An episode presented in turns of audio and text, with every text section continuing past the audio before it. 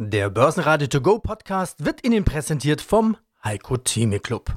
Werden Sie Mitglied im Heiko Thieme Club. heiko-thieme.de. Der Börsenpodcast. Börsenradio Network AG. Das Börsenradio. Marktbericht. Im Studio Sebastian Leben. Außerdem hören Sie diesmal zum ausgefallenen Börsengang von WeWork, Fondsmanager Baki Irak vom Digital Leaders Fund, Falko Block von der DZ Bank zu politischen Börsen und kurzen Beinen, Patrick Kesselhut von der Commerzbank zu Zertifikaten in Seitwärtsmärkten und fallenden Märkten, Vivien Sparenberg von Vontobel zur Wirecard-Aktie und Wikifolio-Trader Roland Weiß zu seiner aktuellen Strategie. Alle Interviews in ausführlicher Form hören Sie auf boersenradio.de oder in der Börsenradio-App. Es ist mal wieder die Politik, die den Kursen Beine macht. Apropos Politik und Börsen und Beine, wie war das noch mit den politischen Börsen haben kurze Beine? Wie es aussieht, macht der Handelskonflikt doch noch eine Zeit lang die Kurse. Oder doch nicht? Genau da sind wir schon mitten im Dilemma. Noch am Freitag jubelten die Börsen über einen angeblichen Teildeal zwischen den USA und China. Am Montag wurde dann alles dementiert, nur um kurz danach in Medienberichten, wohlgemerkt aus China, doch bestätigt zu werden. Und die Börsen folgen jeder kleinen Meldung. Also hoch, runter, hoch oder was die Großwetterlage bzw. Großtwitterlage eben gerade so hergibt. Im DAX bedeutete das am Montag Schlusskurs Mini-Minus von 0,2%, 12.487 Punkte. Wir können das Niveau von vor dem Wochenende zu Wochenstart also erstmal halten.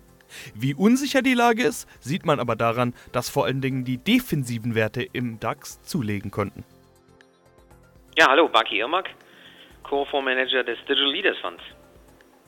2019 schien so ein Jahr zu werden mit vielen großen IPOs. Das war am Anfang schon so angekündigt, teilweise spektakulär. Wir erinnern uns an Lyft, Pinterest, Slack und als prominentesten natürlich Uber, die ja alle den Gang an die Börse gewagt haben. Noch mehr Aufmerksamkeit vielleicht Beyond Meat, die aber kein Tech-Wert sind und kein Digital Leader, also klammern wir die einfach mal aus. Auch Teamviewer könnte man vielleicht noch in die Liste mit dazu schmeißen, aber man muss auf der anderen Seite sagen, ein IPO gerät gerade ins Stocken. WeWork, der wurde verschoben, scheint sogar abgesagt. Ja, immer von ihrer Seite kommen ja sowieso immer eher vorsichtige Äußerungen zu solchen IPOs. Zumindest wollen sie da nicht sofort mit dabei sein, sondern beobachten das lieber erstmal.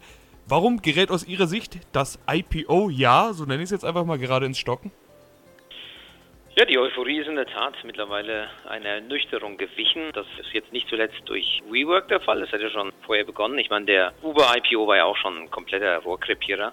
Die Bewertung fand ja dann, der IPO-Preis war deutlich niedriger als ursprünglich angenommen. Die Bewertungsrelation ging deutlich runter. Das lag zum Teil an dem schwachen IPO schon von dem Konkurrenten Lyft.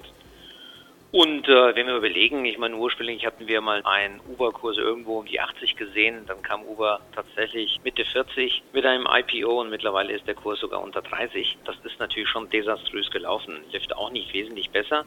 Im Falle von Uber besonders spannend ist die Tatsache, dass daran ja Softbank im großen Stil beteiligt ist, beziehungsweise der Vision Fund und auch einige Anker-Aktionäre von Softbank.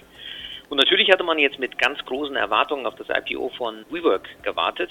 Und wir haben schon immer mehr gesehen im Jahr 2019, dass die Investoren immer kritischer werden, dass die Bewertungen zunehmend astronomisch werden und dass die Cash-Burn-Ratios immer höher zu werden scheinen. Und deswegen war man ganz besonders neugierig darauf, ob denn WeWork einen erfolgreichen Börsenstart hinlegen würde. Und es hatte sich dann aber relativ schnell abgezeichnet, dass Investoren die Bewertungen doch mit vielen Fragezeichen versehen, sich da äußerst zurückhalten.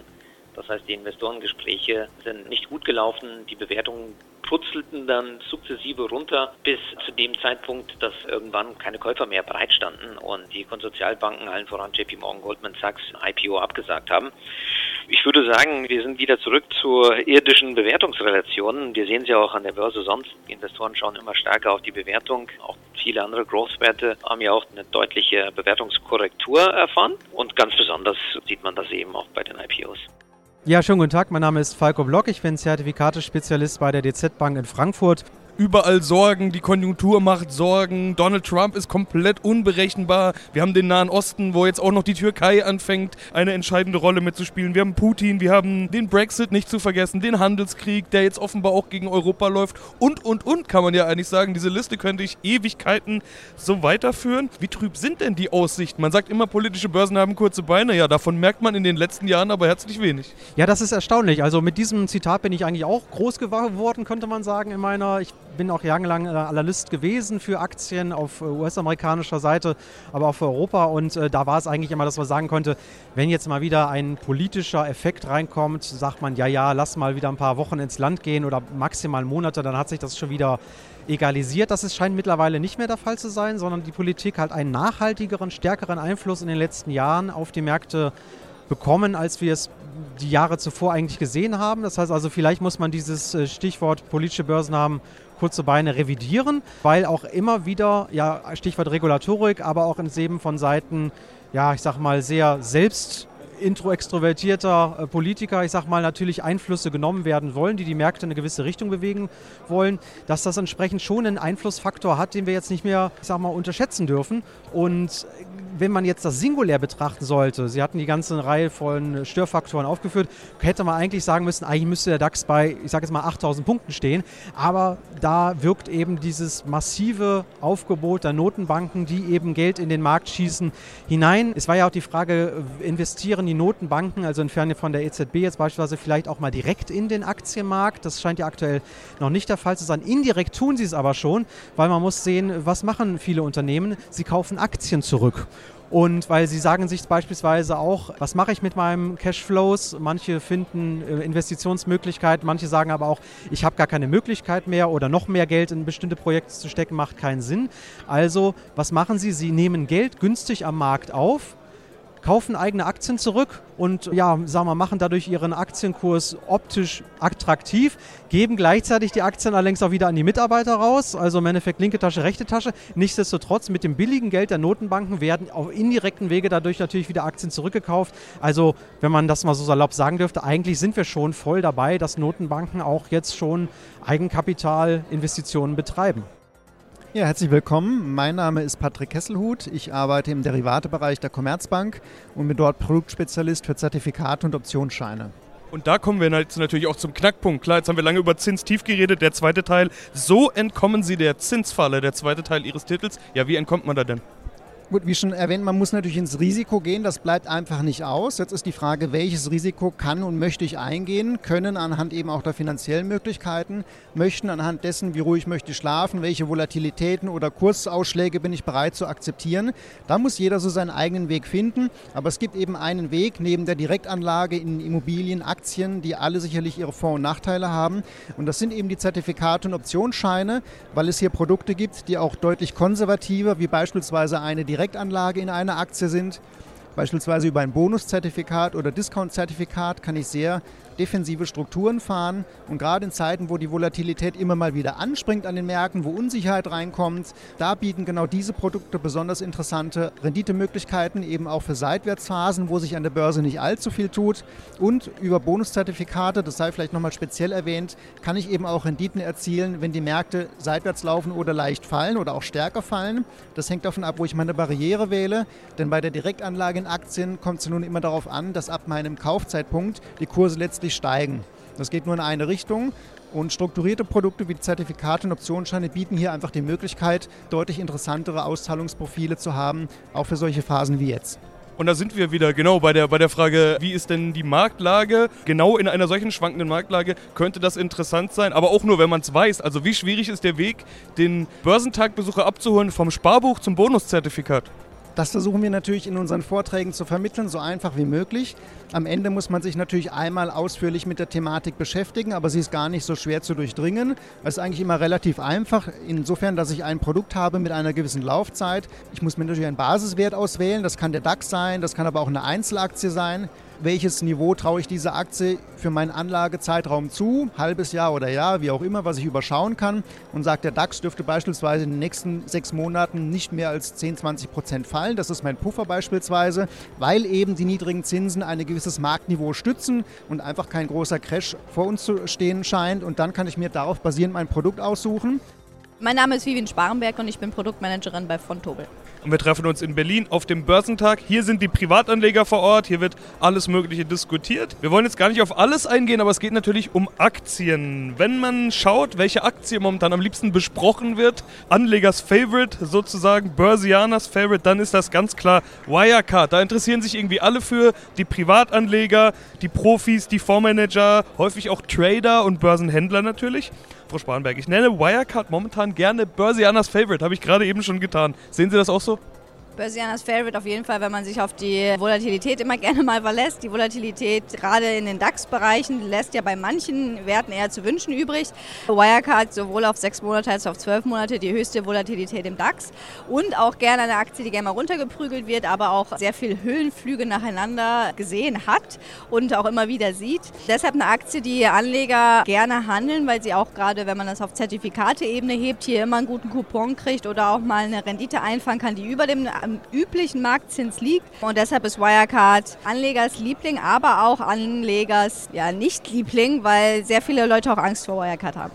Schwankt wirklich sehr stark, wenn man bedenkt, dass es eine Erste-Reihe-Aktie ist. Das sieht man wirklich nicht oft und das geht ja schon eine Zeit lang.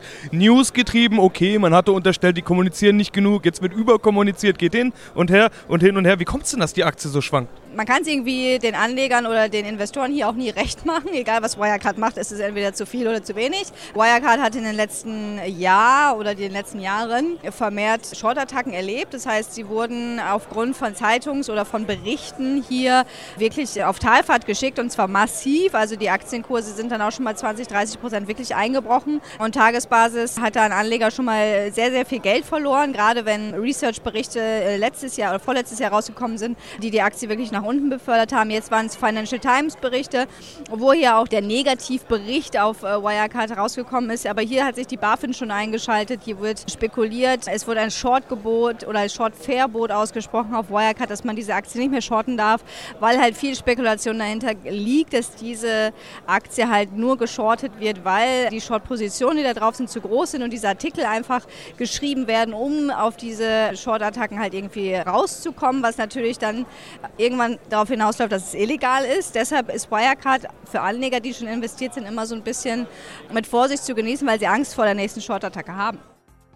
Hallo Sebastian, mein Name ist Roland Weiß, mein Wikifolio-Tradername ist Aktienkampagne und ich steuere das Cancel im Wikifolio. Darüber haben wir ja vor einigen Wochen erst gesprochen. CanSlim, du hattest damals eine schwache Performance, aber inzwischen ging es ja sogar noch mal ein Stückchen runter. Auf Jahresbasis 53% minus war der letzte Stand, den ich gesehen hatte. Auf Gesamtbasis schon 14% minus, also seit Auflage da fast schon dramatisch. Damals hattest du gesagt, das war kein schöner Tag, an dem wir gerade gesprochen haben, kurz nach dem Hexensabbat und so weiter. Sieht aus, als wären noch einige schlechte Tage gefolgt. Wie stark sind denn deine Nerven? Gut, an der Börse brauchen wir starke Nerven, das ist natürlich ganz klar. Aber das ist die Kunst, im Prinzip erst die Ruhe zu bewahren. Gut, was habe ich in der Zwischenzeit gemacht? Ich habe im Wikifolio nicht so arg viel verändert.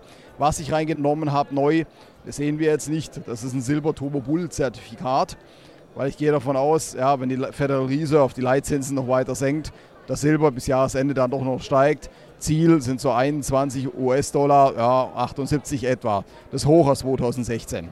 Also wieder ein strukturiertes Produkt mit drin, haben wir letztes Mal ja auch schon drüber gesprochen. Du setzt da eben auf Silber, Wirecard, Nasdaq 100, MDAX und so.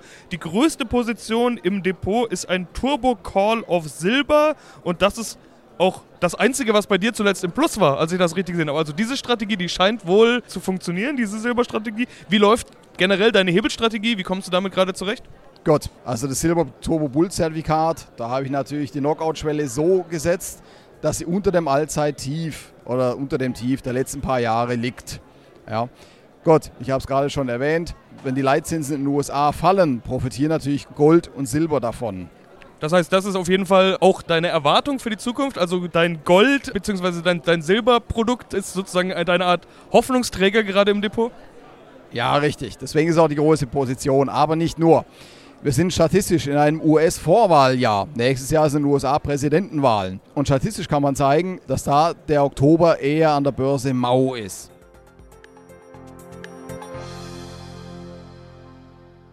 Börsenradio Network AG. Marktbericht. Der Börsenradio To Go Podcast wurde Ihnen präsentiert vom Heiko Thieme Club. Werden Sie Mitglied im Heiko Thieme Club. heiko-thieme.de